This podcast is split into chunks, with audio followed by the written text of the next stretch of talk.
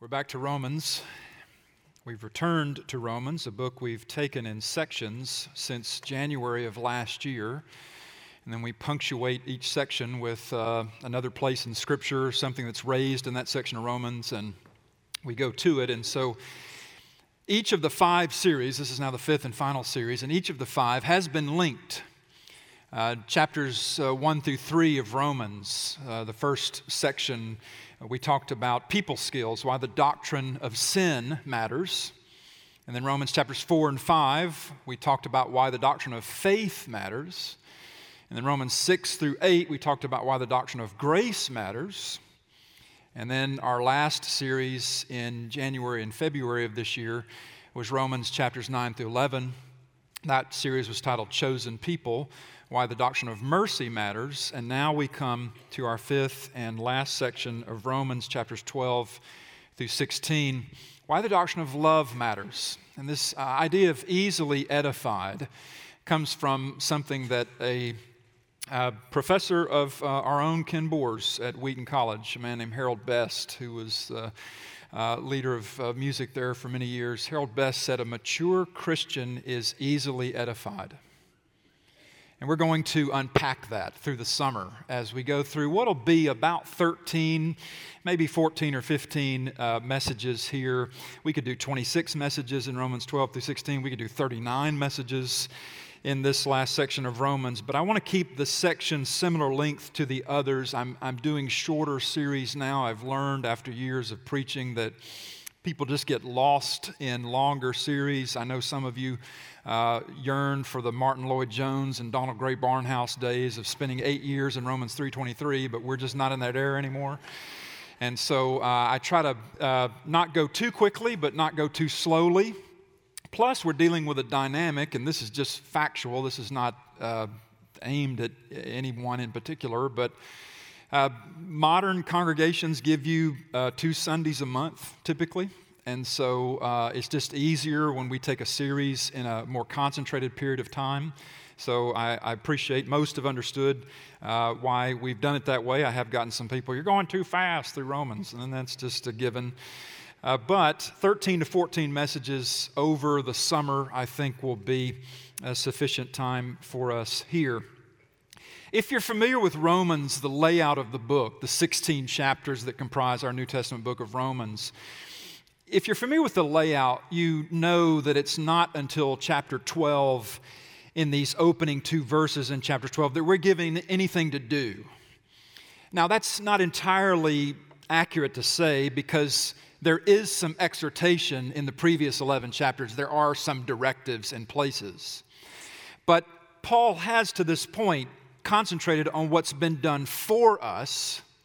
It's also called the indicative and now he moves to the imperative. That's the familiar New Testament pattern. The book of Ephesians runs the same way. If you look at Ephesians, the first three chapters, here's what God's done for you. The last three chapters of Ephesians, now here's what you do in response. Romans is a much longer version of that. The first 11 chapters, here's what God has done for you. Now at chapter 12 through the end of the book, chapter 16, here's what you do in response to these great mercies that you've been shown. We're looking this morning at two of the best known verses in all the Bible. Again, we could do multiple sermons in just these two verses, many have. But I want to take these two verses today under two headings. Two verses, two headings. I want to talk with you about the imagery of living sacrifice and then the experience of living sacrifice. So, first, we're going to talk about the imagery of living sacrifice in verse 1. What does this mean, living sacrifice? And then in verse 2, we'll talk about the experience of living sacrifice. This is Romans chapter 12, verses 1 and 2. So, first, the imagery. Spend a little time on the imagery. That it's a living sacrifice should sound odd to our ears. We're familiar with these two verses, these lines in Romans, and so we're used to thinking about this, but it should sound odd. It certainly sounded odd to the original context into which Paul wrote this because living sacrifice is a paradox. A paradox is something that looks contradictory, it looks like it doesn't go together, and yet it does. Paul is drawing upon the imagery of uh, what went behind uh, New Covenant worship, what, what was the forerunner of it, Old Covenant worship, where you took an animal to the temple and there you offered your animal up as a sacrifice on the altar. The animal who was offered as a sacrifice was there to die. There was no such thing as a, a living sacrifice. When you sacrificed the animal, the animal did not go home with you. So, why put it like this? Why say in verse 1, I appeal to you, therefore, brothers, by the mercies of God, all this that I've covered with you so far of what God has done for you in Christ, to present your bodies as a living sacrifice. Your bodies, he means by that uh, our, our, physical selves, our mental selves, our emotional selves, our spiritual selves, everything about us.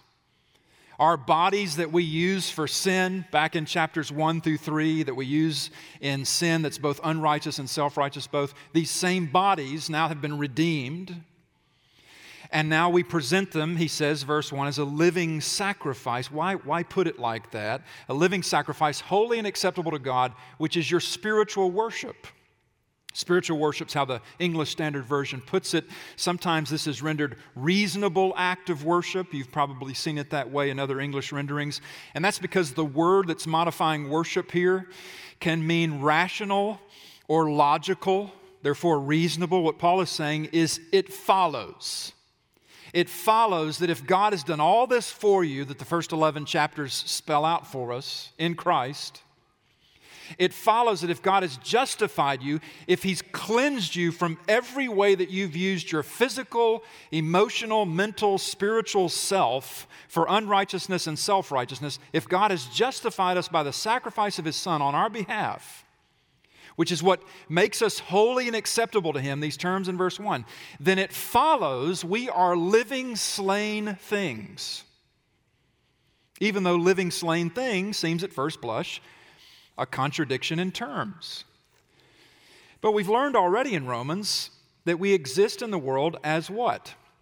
Justified sinners meaning we've died with Christ. He told us that in chapter 6, chapter 6, verse 8 to be specific. You've died with Christ. He says in chapter 6, verse 11, consider yourselves dead to sin.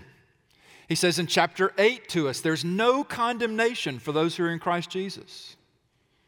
But he also says, here's the tension we still have a sin nature. That's Romans chapter 7 on into chapter 8.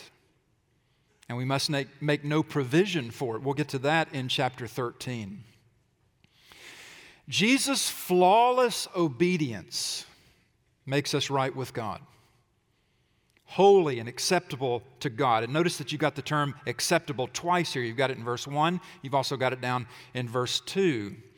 So, our obedience, our response to God, to all this mercy that we've been shown, first 11 chapters of Romans, our response, we obey not to make ourselves right with Him that's been done for us. We obey in order to experience in our ongoing fallen state the power of God over the sin that comes so natural to us. We obey in order to experience in this life transformation of ourselves in Christ.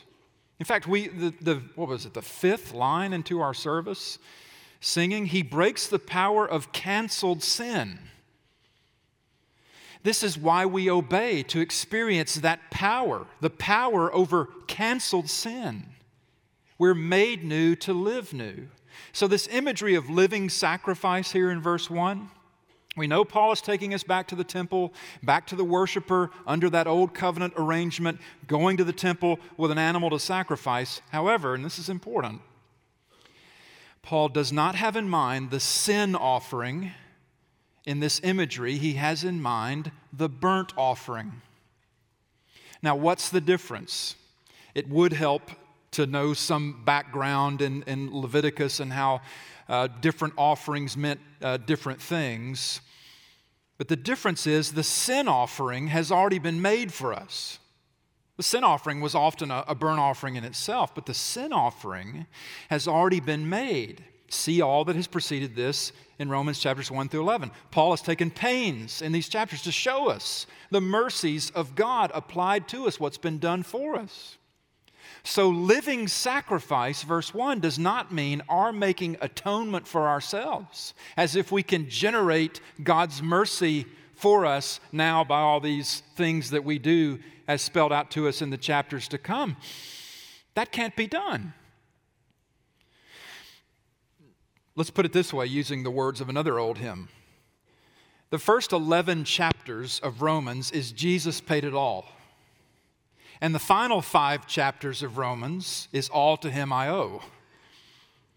And it's, and it's owe not in the sense of a debtor's ethic, as if we pay him back somehow. That is not what our obedience is about. He did all this for me. I'll show him that he didn't, you know, in my case, waste his grace. The sin offering was about atonement, but the burnt offering was about allegiance. The burnt offering was made to say, Everything I have is yours, Lord. In fact, we sang it in this service as well. Actually, the choir did. Oh, let me from this day be wholly thine. Remember the choir anthem on the second page? Oh, let me from this day be wholly thine. That's language of the burnt offering. The burnt offering is given not to make atonement, but it's about allegiance. It says, Everything I have is yours, Lord. This is the imagery behind living sacrifice. What's the implication of the imagery? Well, there's many implications, obviously. But chiefly this if everything I have from God through Jesus comes to me by His grace, His mercy, not my earning, not my merits, then there is nothing God cannot ask of me.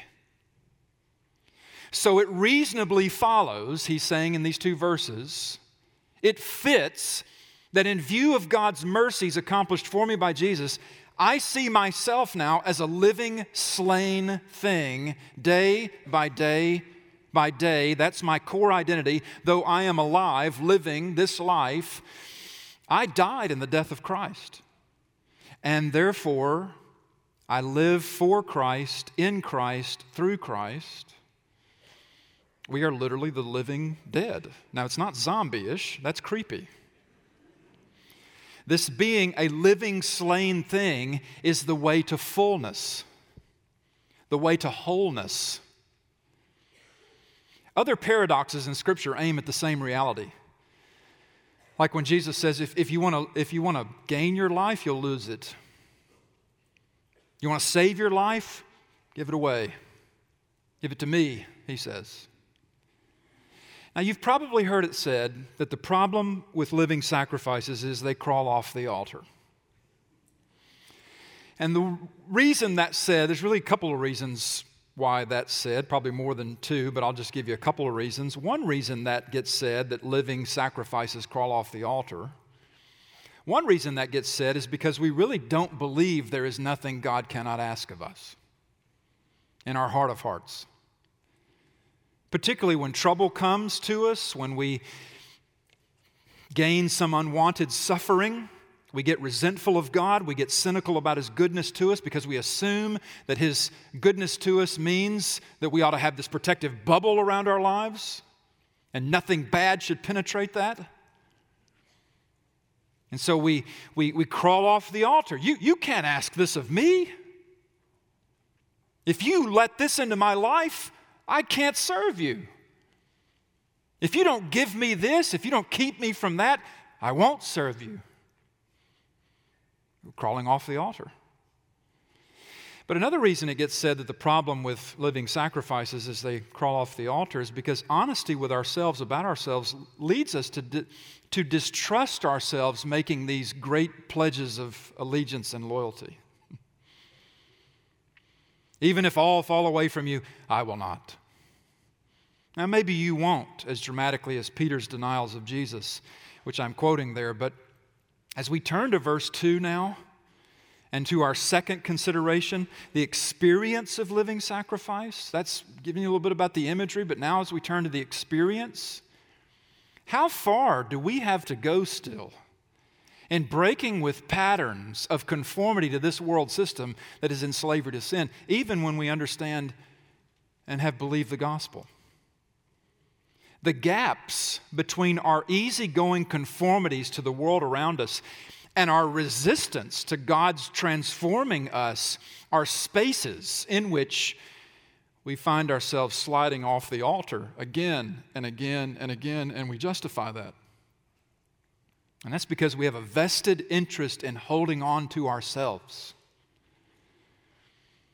We naturally seek from sin and the patterns of life in a fallen world what we should seek from our Savior. And this is why we are told in verse 2 do not be conformed to this world. Here's the, the first clear and present imperative, the first clear directive. Do not be conformed to this world. There'll be a lot of th- things to do, but here is do not be conformed to this world, but be, here's a contrast, transformed. Instead of confirmation, transformation by the renewal of your mind, that by testing you may discern what is the will of God, what is good and acceptable and perfect. You understand the Bible doesn't waste its commands. Put that another way, we're never told in Scripture something we don't need to hear. You'll never find an exhortation in Scripture make sure that you're, you're eating, make sure that you're breathing. Don't hold your breath until you turn red in the face and pass out. We're exhorted by Scripture in areas where we have failed. We're exhorted in areas where human nature has worn the path down that, that, that is, many people go this direction. We're exhorted in areas where we're likely to avoid or neglect. Verse 2 here is the experience of living sacrifice. Staying put on the altar, not crawling off. How? Verse says, by not conforming to this world. And I like the way the NIV renders it the pattern of this world, because pattern gives us an image. Pattern of this world. Don't be conformed to the pattern of this world, but be transformed by the renewal of our minds. And this is more than a mental exercise. I know the real cerebrally oriented intellectual Christians love this verse because it's the, the chance to exhort the church. You need to love God with your mind. And that's true, we do. But mind here is, is, not, is not brain, it, it involves our desires, our affections. Our emotions are, are, are, caught up in this. We've talked a lot about getting our loves in order. If sin is disordered love, then transformation is about getting my loves in order. So, so the renewal of our minds is our uh, desires, our affections, our, our actions, really everything about us, not just what we think or what we say we believe by the, the listing of a doctrinal statement. Everything about us, what we love, what we hope for, what we, what we desire, what we, what we gnash our teeth about and claw our pillow at night uh, crying over. And the net effect of this, the verse goes on to say, looking at verse 2, the net effect of this, not being conformed to the world, being transformed by the renewal of our mind, the net effect is a kind of discernment. Notice verse 2 discernment for living in this world. And that discernment is going to put Christ and Him crucified foremost in everything. I'll explain that. Let me give you a grid for applying this. Verses 1 and 2, it, we're we're in the land of paradox. It's comprehensive in an economy of words. it's comprehensive and then it touches on everything. But it's an economy of words. It takes all these all this material in chapters 1 through 11 and says in these two verses, here's what that was about. Here's the point. The point is you've been justified, and now here's how you live like that in, in practical effect. Here's the experience of living sacrifice. This is about everything. And if you think about everything, we're really thinking in four main categories. When you think about everything, the four categories you think in is creation, fall, redemption, and consummation. Creation, fall, redemption, consummation. Let me offer this as a grid for how to think about this renewing, this renewing of our, of our minds. Creation, fall, redemption, consummation. Creation. How did this world come about? How did all that is come about? Is it the product of chance, random mutations, or is there a design and an intention? This is the category of creation. The category of fall. What's wrong with this world? Everybody, most everybody agrees that something is wrong with the world. What is it? What's wrong with this world such that we have to be told not to conform to it as, as Christians? That's the fall consideration. The redemption category how can the world be made right? Can the world be renewed? This is about redemption. And then consummation what's the world's ultimate hope? What's the end of all things, really? What, what's it going to be? Is this just going to burn up, you know, entropy takes effect, the second law of thermonuclear dynamics? What, what's going to happen? Or is there going to be a renewal? Is everything going to be made new? I'm putting creation, fall, redemption, and consummation before you here because verse 2 gives us the experience of living sacrifice as not being conformed to the patterns of this world, but being transformed, present active tense, by the renewing of our minds around Jesus' person and work. How do we know that that's what this is about? Because look at the good, acceptable, and perfect will of God part what is good, acceptable, and perfect will of God that always orbits around the person and work of, Jesus. The, this world in rebellion and opposition to God, it offers us not just alternative explanations, but alternative patterns to the gospel pattern. Creation, fall, redemption, consummation, everything. It's like four pillars holding up everything, and the world is always wanting to topple those pillars as they stand according to Christ. Let's go back through them. Consider creation. Are we self made? If you think that we're self made, if you think that we're the products of a mindless material process, that's going to affect how you understand accountability to God. Whether you owe Him anything, whether your life is really made in His image and likeness and, and therefore valuable to Him, or, or whether it's not. Consider the fall piece, the fall pattern. Are we basically good? Something is wrong with the world. As I said, everybody knows it. But what is it? The world says people are basically good. And the world is bad in, in spite of the fact. It's just, it's just some, some people have done badly, and that's why things are. The world's basically of a mind that people are basically good. But the gospel says what we are is basically for ourselves in such a way that sin is always a live option for us. And sin is what got everything turned uh, off kilter in the first place. This is what renews our, our minds. This is, this is what we're told in Scripture, by Scripture, in order to, to hold on to, in order to keep from being sucked into the world's pattern, which is to deny what God has revealed. To deny what God calls for, to not render it to Him. Creation, fall, redemption, the redemption pattern that the world conforms to is that you don't just make yourself, you save yourself. But the gospel says every effort at self salvation is just a better version of lostness until we own God's ownership of us through Jesus. If you conform to the world's pattern of, of redemption and even consummation, which talks about what is our ultimate, then, then you look to relationships, you look to careers, you look to possessions, you look to accomplishments, you look to intense experiences, whether I've been to Coachella or not, you know as, as whether my life has, has, really, has, has really gotten to the, to the essence of what is the most important. I've seen so and so in concert.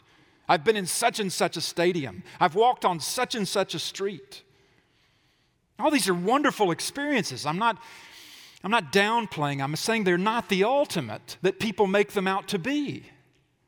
And when people make them out to be the ultimate, that that's the consummation of life. When we go seeking our redemption or our consummation, our ulti- ultimate fulfillment in something less than Christ, it will fail us.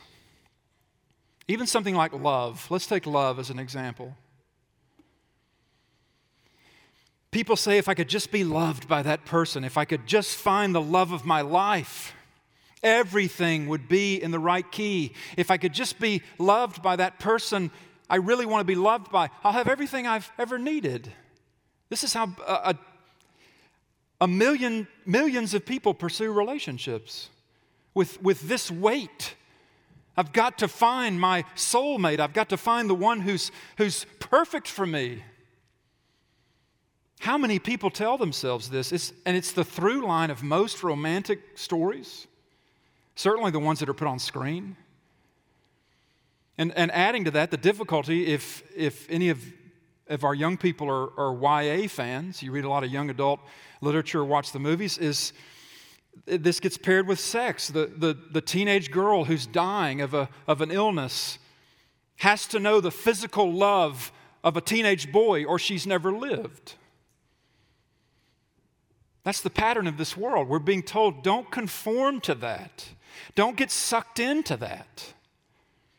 Love is good, but no one you love or are loved by in this fallen world can be your Savior. I tell that to every premarital couple I take through the process. You will not be each other's Savior, as good as your marriage hopefully will be. The gospel says, find the love that raises the dead and put your security there in that one who loves you that way, and then you'll have everything you need then you can face just about everything. Renewing our minds is, is orienting ourselves as a daily practice to the reality of everything God has promised to be for us in Jesus. We seek to be deeply rooted to that, that this permeates into the core of our beings. It, it, it, gets into our bloodstream and then moves out into the extremities of our life. All our priorities and relationships, we don't compartmentalize. We, we live as a, as a whole. We seek wholeness and integration rather than compartmentalization. We renew our minds by the redemptive patterns set in the gospel. The reason I'm giving you creation and fall and redemption and consummation is that everybody, even non Christians, think in those terms. They're the pillars of, of, of upholding everything. And every day the world deals in alternative creation, fall, redemption, and consummation patterns. Every day the world exchanges and trades in alternative creation, fall, redemption, and consummation currencies. And we're being told here don't buy in, don't invest there. Know about it. Know how to talk to your neighbors and your friends about what's going on in, in their own heart and mind and life, but don't buy in don't conform to that, and, and not in order to become contrarians. The, the epitome of Romans 12, 1 and 2 in practice is not a mean Christian who doesn't have time for anybody except those people that they think are the most holy and approved by the Lord. The, the, this is not to make us miserable theists. Verse 2 Do not be conformed to this world, but be transformed by the renewal of your mind, that by testing you may discern what is the will of God, what is good and acceptable and perfect. Someone this week reminded me of Charles Spurgeon's words. It was in just a conversation. Charles Spurgeon said, Discernment, you got discernment here in verse 2. Discernment is not knowing the difference between right and wrong. He said, It is knowing the difference between right and almost right. That is a beautiful insight. Discernment is knowing the difference between right and almost right. And let me plug that in for you because that's what we're being called to here. Knowing the difference between right and almost right. The world and its rebellion against God is so slick and so subtle in its almost right alternatives. So let's put it back into the love equation, using love as an example.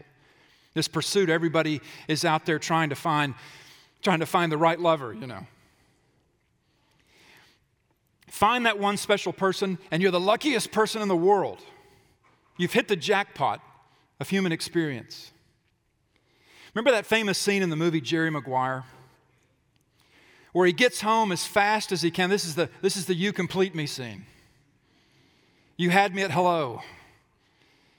And what leads up to that is he, he gets home as quickly as he can. He's just made the big deal for his athlete client, but, but he's realized more than he was after not just the deal, he, he really wanted his wife to be there. He's, he's, he's realized how much he cares for her, a good realization. I'm not trying to ruin romantic stories for you. But he gets home and he, and he walks in on this, on this living room scene where his wife is hosting all her friends. A bunch of ladies are over in the living room, and they've just been complaining about how men have let them down.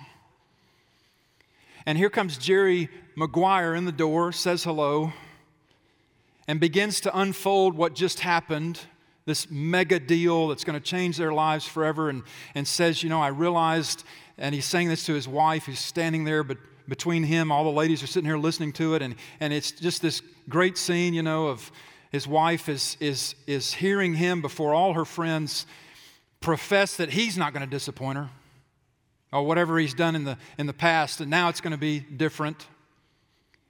And he comes to that great line, You complete me. And you know, she says, Shut up, stop it. You had me at hello, you know. And there's something really powerful in that. I'm not supposed to admit that as a guy, that there's something really powerful in that.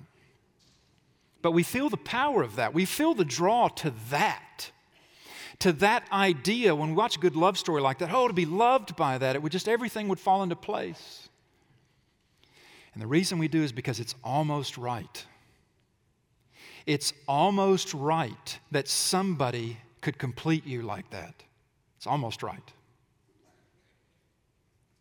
In gospel informed reality, I'm never complete until I have the hope of resurrection. And only the true lover of my soul can give me that, and his name is Jesus.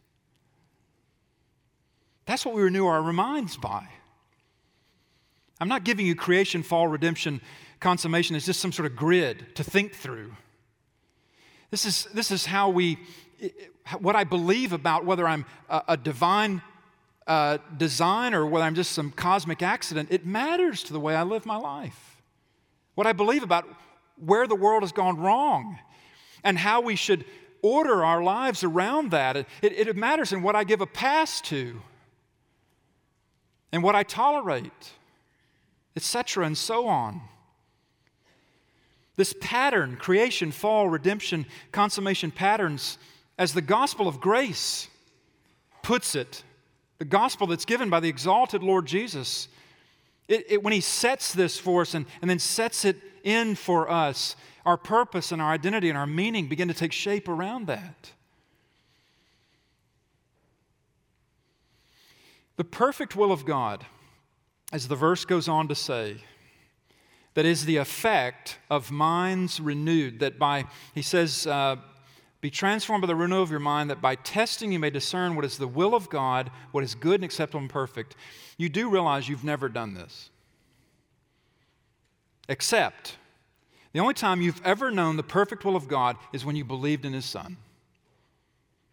That's the only time when you've beheld the Son as the living Lord of all, to whom every knee will bow and every tongue confess, at His consummation that's when you've known the perfect will of God. So we're too practical with verse 2 a lot of times. In an effort to make this street smart, as it were, we, we say things like, we know, I'm going to work on renewing my mind so that all my decisions are sound. You know, I've just made some bad decisions this year and I want to make some better decisions. And I don't know that I should have taken that job. And, you know, I, I, I, I want to get my big decisions right. And, and I want to live fulfilled and satisfied and organized. And so I'm going to, I'm going to challenge my thinking and really try to get uh, into this uh, better than I have before. And, you know, that's fine, but that's not what this is about, really. We give ourselves to the work of renewing our minds. Again, our whole person is in view. Our loves, our desires, our goals, etc., all of it. We give ourselves to the work of renewing our minds so that we see the way that Jesus is exalted and to be exalted in anything and everything that has to do with life. I was talking with a young lady not too long ago about some decisions she was making in college. And it's really easy in a moment like that to just start trying to pick apart the decisions. Instead, I just said, Tell me where Jesus is in all this. totally changed the conversation. Where is Jesus Christ in the midst of all these decisions? We're just walking along having this conversation. That suddenly puts it in a whole different plane. The perfect will of God is not your winning the marriage lottery or getting your career aligned just right to your interests, aptitudes, and passions, or having a, you know, this large presence on social media that you'll use for witness, you know, when you're not taking selfies. Yes, the gospel deals with my distractibility and my absorption with lesser things, but the perfect will of God revolves around who the Son of God is. That He has made me acceptable and holy to the Lord. The perfect will of God revolves around the Son of God obeying the Father through the Spirit even unto death. And the more that captivates your heart, the harder it is for you to be, to be satisfied with absorbing alternatives. Jesus lived the life we should have lived. He lived what? Perfection in God's will and way. And so, if you and I are ever going to stay on the altar, something has to turn our concentration and dedication away from ourselves and having life on our terms and what everyone else is doing to what God has done for us in Jesus, which is the only truly good, acceptable, perfect thing we know and experience. And here at this table that we move to now is an experience of ingesting this reality. It's fitting that the living, slain things that we are called in Christ, that we worship Him by this format. That we, the living ones, are eating and drinking moments from now that which represents His sacrifice for us, His body and blood, which He gave up, which He poured out into death in order to bring us in on the perfect will of God, which is life in Him. There's nothing better for us. There is no better nourishment to our person than to have Jesus sacrifice himself for us that we may in turn live for him. You and I have, have not sacrificed ourselves ever, uh, certainly never in any perfect way, but he did. And that he did means we get to sit not just at his feet and be learners of his through life, we get to sit at his table. And what this table is, is it's an anticipation. It's a declaration, a proclamation of what happened in the past, how it is that we get to someday sit at another table with Him Himself. We're wet, our appetite is whetted for the full on banquet that awaits us when we're finally home. We're finally and fully then done with sin. Would you pray with me?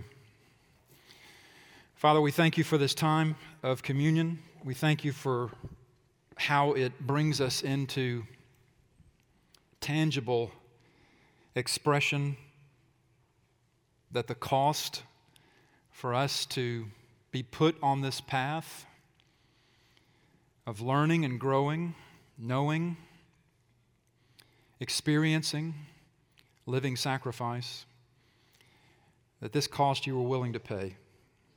And we thank you, Lord, that we, as we sit here uh, thinking about our lives, our spouse, our kids, others in our life, we think about things, Lord, maybe that uh, we wished we'd done differently this week, things we'd done better. Think about things we wish we had not done. We try to clean ourselves up. And Lord, we thank you for a tender conscience, but remind us even in that that we could never make our conscience as tender on our own as your Spirit does in response to how you break the power of canceled sin. And the emphasis in communion is on canceled. And so we thank you that you canceled our sin and that your life was restored to you, that your life was canceled only for a moment in order for our sin to be canceled, and that we know the hope of resurrection, that we proclaim your death until you come as we take these elements now. Thank you for the goodness and the glory that is your truth and your way and your will. Thank you, Lord, for all you've given us in Jesus. We pray in his name. Amen.